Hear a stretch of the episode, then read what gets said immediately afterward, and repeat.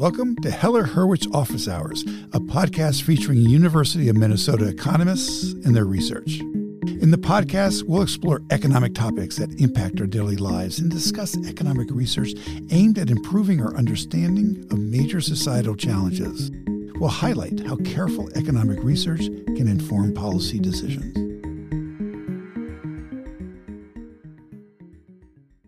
Art Rolnick has been a researcher and an advocate for government to make large investments in early childhood education for children living in families with low and unstable incomes. The research shows that by investing in quality early childhood education for at-risk children, individuals and society can reap extraordinarily high economic returns, benefits that are low risk and long-lived. So Art, how did you get involved in early childhood education? Well, that's a good question, and as I've been speaking around the country on this issue for 20 years, it's almost the first question I get. How does a guy who's at the Federal Reserve, who studies business cycles, inflation, unemployment, how do I go from worrying about banks to worrying about babies? And it was really by accident. Go back about 20 years ago, there were a number of us that would get together for lunch, and about once a month, and we would invite somebody with a passion for an issue. It could be an author, a media person, a professor, whatever. And at this particular luncheon, the executive director of an organization called Ready for K, Ready for Kindergarten, spoke about the importance, this was Todd Otis, spoke about the importance of investing in early childhood education. He pointed out that Minnesota, supposedly the education state, we have one of the largest achievement gaps, if not the largest achievement gaps in the country. Our poverty kids are mostly children of color, start school way behind other kids, and that gap just continues. So they were making a pitch that it's the right thing to do to invest in early childhood education. And I raised my hand, and I had a problem with that argument. I said to Todd, you can make a moral argument to policymakers for investing in K through 12 or in higher education or reducing pollution or reducing crime. I said policymakers have limited dollars and they have to prioritize. I said, I suspect you can make an economic argument and that would help you make your case, a much better case than just the moral argument. The moral argument is fine, but it's just not going to fly. Well, that was my mistake because the founders of that organization, former Governor Al Quie and former Mayor Don Fraser and Todd Otis, they started calling me up. Okay, Rolnick, we agree. Come on the board. And how would you like to do the research for us? So I tried to explain to them that my expertise was pre-Civil War banking, but hard to say no to these guys. And fortunately, at the Federal Reserve, I had a very encouraging board of directors who said, "Go for it, Rolnick." And I've said it'd only take a few months. We could do this study. And I rounded up my colleague Rob Grunwald, and I said, "Look, Rob, I've committed us to doing this, but don't worry." I'm pretty sure there's some longitudinal studies out there that'll help us. We'll take an economic lens to them, and we'll see. Maybe we can make an economic argument. So that's how I got started, all by accident, no idea that what I was getting into. Okay. I know what my follow-up question is, but first, longitudinal study, define? A longitudinal study following children for 30, 40 years. Children who got a quality program and following it. So longitudinal just means it's over many years, not just a one-time, at a point-in-time study. This is studies that have been going on for 30, 40 years. All right. Now give us, what is the economic case for investing public dollars, taxpayer dollars in early childhood education? Okay. So we looked at a study. There are several of these studies, but the most famous one is known as the Perry Preschool Study. Somebody had this bright idea, early 1960s, that maybe with our most vulnerable kids, maybe with our poverty kids, we're starting too late. Kindergarten is too late. Let's do a study. Let's compare children who get a quality program to children that don't. And they got the funding, and they got 123 families with young children. Half the families got a high-quality early ed program, master-level teachers, world-class curriculum, and parent mentoring, home visits. So it was parent-focused. And then there was the other group It was randomly divided up. The control group didn't get the program. And they followed these kids for about 15 years. That was the first study. And they wanted to see what was the difference. And it was kind of disappointing because the kids who were in the study, their IQ went up. But by the third grade, the IQ was almost back to where it was with the control group. So the 15-year study, people said, well, it looks like it didn't work. But Rob Grunwald and I, we had 30 years worth of data, and we looked at outcomes. And the kids who were in the program, compared to the kids that were not, less likely to need special ed, less likely to be retained in a grade, more likely to be literate by the sixth grade, graduate high school, get a job, pay taxes, stay off welfare, and the crime rate went down 50%. Holy smokes, that looks like a pretty successful. So what we did is we asked the question that most business people and economists would ask, what was the return on that investment? And with this data, which we had, we could calculate the annual rate of return on that investment. It was roughly, the cost was a two-year program, $10,000 a year, so a $20,000 investment. I just mentioned all the benefits. We could put dollar values on all those benefits, including reduction in crime. And with that data, we were able, there's a formula which we could back out the implied annual rate of return on that investment. I told Rob that if we could beat 6% annual rate of return, we could make a case, because 6% roughly is the average return on the stock market post-World War II. So if I could get 8%, I could tell politicians that, you know, we could do better than the market. And most of that return, by the way, is public. There's clearly some private benefits to the child, but there are public benefits in terms of reduction in crime, lowering the cost of schools. So it was a strong public, high public return. So we put this data into the formula. Rob, programmed it, took him about 3-4 weeks, comes back to me, 18% inflation-adjusted return. I said, Rob, you made a mistake. That number's too high. It's just not.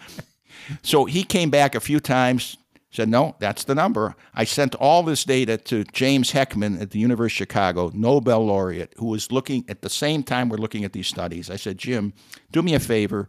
Please check this. I'm just not confident we did this right. About a month passed by. I get a very cryptic email from Jim, 18%. You got it right. So that's the argument. You show me a better return, you show me a better public return on anything, almost anything the government invests in, and I'd be surprised. We made that argument 20 years ago, been all over the country, and there's been about 5 or 6 different countries. Nobody has said they have a better return than this. So, I mean, you know this. It seems like once a year, maybe twice a year, there'll be a study, some sort of meta-analysis, and says there really isn't much of an impact. It dissipates fairly quickly. These results are exaggerated. So often they're referring to Perry Preschool when they say by the third grade, the IQ was lower. And it did, in terms of IQ, it looked like it did fade. Part of that problem was what we learned from brain development is that critical parts of that brain are developed from prenatal to 3. So for some of these kids, maybe even 3 is too late. But the other thing we found, and this is what Heckman found, he was able to get data on adults, these children when they became adults, 50, 60 years later. Less heart disease, less diabetes. There was no fade out on health. Then they find the children of the children. So we're talking intergenerational. We're much more likely to be successful in school than those children of the children that were not in the program. So we have Perry Preschool, but there's all kinds of now international evidence. This is 20 years later, and Heckman has done a very good job of identifying all the long-term effects, not just from the U.S. studies, but from international studies.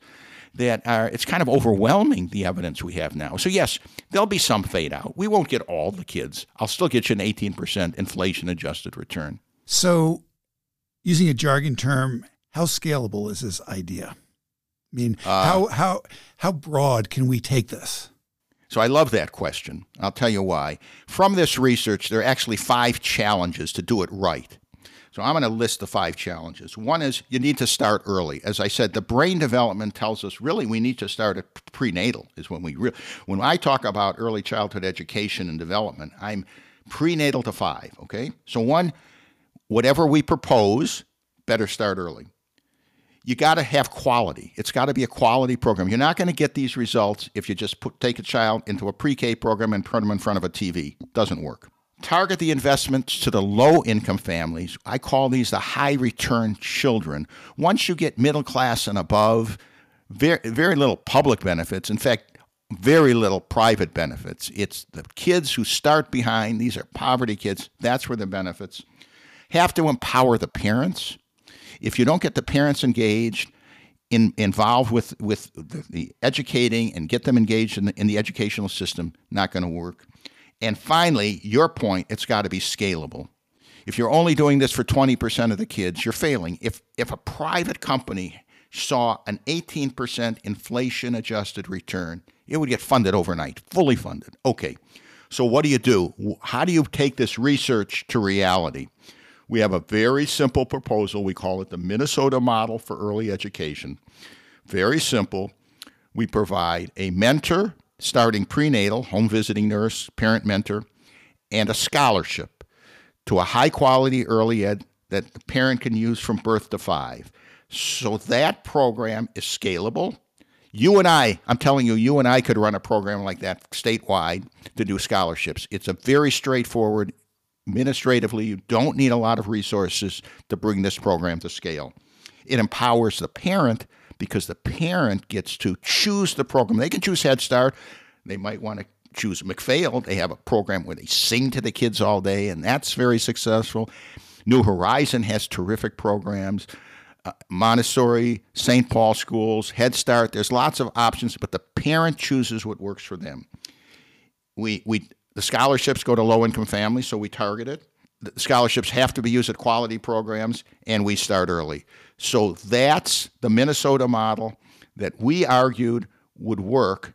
Fortunately, we got an organization way back when, back in 05, 06, led by the top CEOs in this state from Target and Best Buy and Ecolab. They put together a $20 million nonprofit to test this out, to pilot it. We piloted it in St. Paul. Critics said it wouldn't work. We hit it out of the park. We were so successful with that, it got national attention, and we ended up getting a Race to the Top grant to replicate what we did in St. Paul around the state. We took it up north. We took it to White Earth Reservation. We took it to Minneapolis. And we started to get great results again. Our kids were starting school healthy and ready to learn with an engaged parent. We were so successful, 2015, both sides of the political aisle agreed that we should fund this program annually with state funding. And we got $70 million back in 2015, 2016. We're now serving 15,000 poverty children today with this program. And just to let you know, it is working. And why do I say it's working? If you were to go to the Way to Grow website, they're an organization that helps recruit families. I think there's 400 families. They provide the home visiting, and they make sure they're on scholarships. The data, the most recent data, this is even after, this is during COVID-19. Our children are much more likely to be born full weight. In fact, all were born full weight, full term, not addicted. Our teenage moms did not get pregnant again. They went back to school and back to work. Our kids, something like well over 90% of our children were starting school ready. Historically, poverty kids, it's 30% that start school ready. And they're thriving in school. So it's working today. This is not just past studies that show it should work. We've got it on the ground, and it is working. So as an economist, being involved in this area over the past 20 years, what have you learned about the politics of making an economic argument, of convincing people that this is a good thing to do? You better be in it for the long run. We had headwinds. You sort of mentioned one of the headwinds. Some people thought, well, this stuff fades out. It's not worth the effort. And there was some evidence like that, but we had to spend a lot of time convincing people that, yes, we There is some fade out with some kids at some times, but overall, it's a very successful program, and we have the data to show it. That took time. People were concerned that, you know, are we going to take money from K through 12? K through 12 was, many argued, was underfunded in the state, and that would be a big cost. And we argued early childhood development should be thought of as economic development. This is our future workforce. This is increasing the one of the best places in this country to work. This state is a great place to work because we have a highly educated workforce. So if you think about it as economic development, that's the budget we should go after. Money that was going to build stadiums and to HoreCorp headquarters, which we've argued has very little return. That's where we were going with that. So it took time to make that case. It also took time just to get over the, you know, government spends too much money. We can't afford this. We had to make it clear, you cannot afford not to do this. You can afford not to do this. You can't, because it's such, if you don't do it, you're going to be paying much more money in special ed. You're going to be, your public school money goes up. In fact, we found some studies that show teacher turnover goes down when all these kids start school ready, because teachers can teach again. So it's cost savings. It's just a great investment, but we had to spend a lot of time explaining, yeah, it sounds expensive. It's actually cheap. It's actually inexpensive because the return is so high. So I learned that you better stay in it for the long run. And what really helped us to move the ball here was the business community. These the business leaders in this community,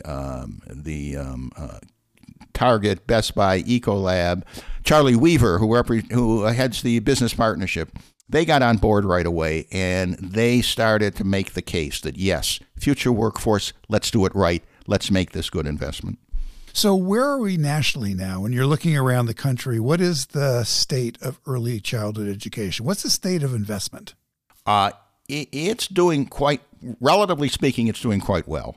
I think there's something like 36 states are doing things like Minnesota, targeting the most at-risk, starting early. I was most excited, though, about the Biden administration in Build Back Better. They pretty much had the Minnesota model. It was parent-focused. It was targeted to the most at-risk. It had to be quality. And they had it, unfortunately, you know, that bill never went anywhere, although I understand they're going to try to bring the early childhood stuff back. So I think that there's, in virtually every state, there's an organization that's making the economic case for early childhood. Some people think they should go universal. We think that's a mistake. But other than that, most states look like they understand we've got to get to these kids, our most vulnerable kids, early. I think over the years, people like James Heckman, they've been very active in New Jersey, very active in Louisiana, very active in Illinois. There's wonderful organizations that are making this case. So I would say over the last 20 years, we've come a long way. And I'm pretty optimistic that we eventually will get to fully fund this in Minnesota and around the country. Thanks a lot. Thank you for listening. Art Rolnick is an economist at the University of Minnesota. Heller-Hurwicz Office Hours is a production of Matriarch Digital Media, hosted by me, Chris Farrell. Executive producer, Twilight Dang. Producer and editor, Beth K. Gibbs. Music by Bob Bradley. A special thanks to Heller-Hurwitz's project manager, Eva Witter. To learn more about the research we discussed today, visit HHEI.com. umn.edu and tell a friend or two about this podcast. It helps.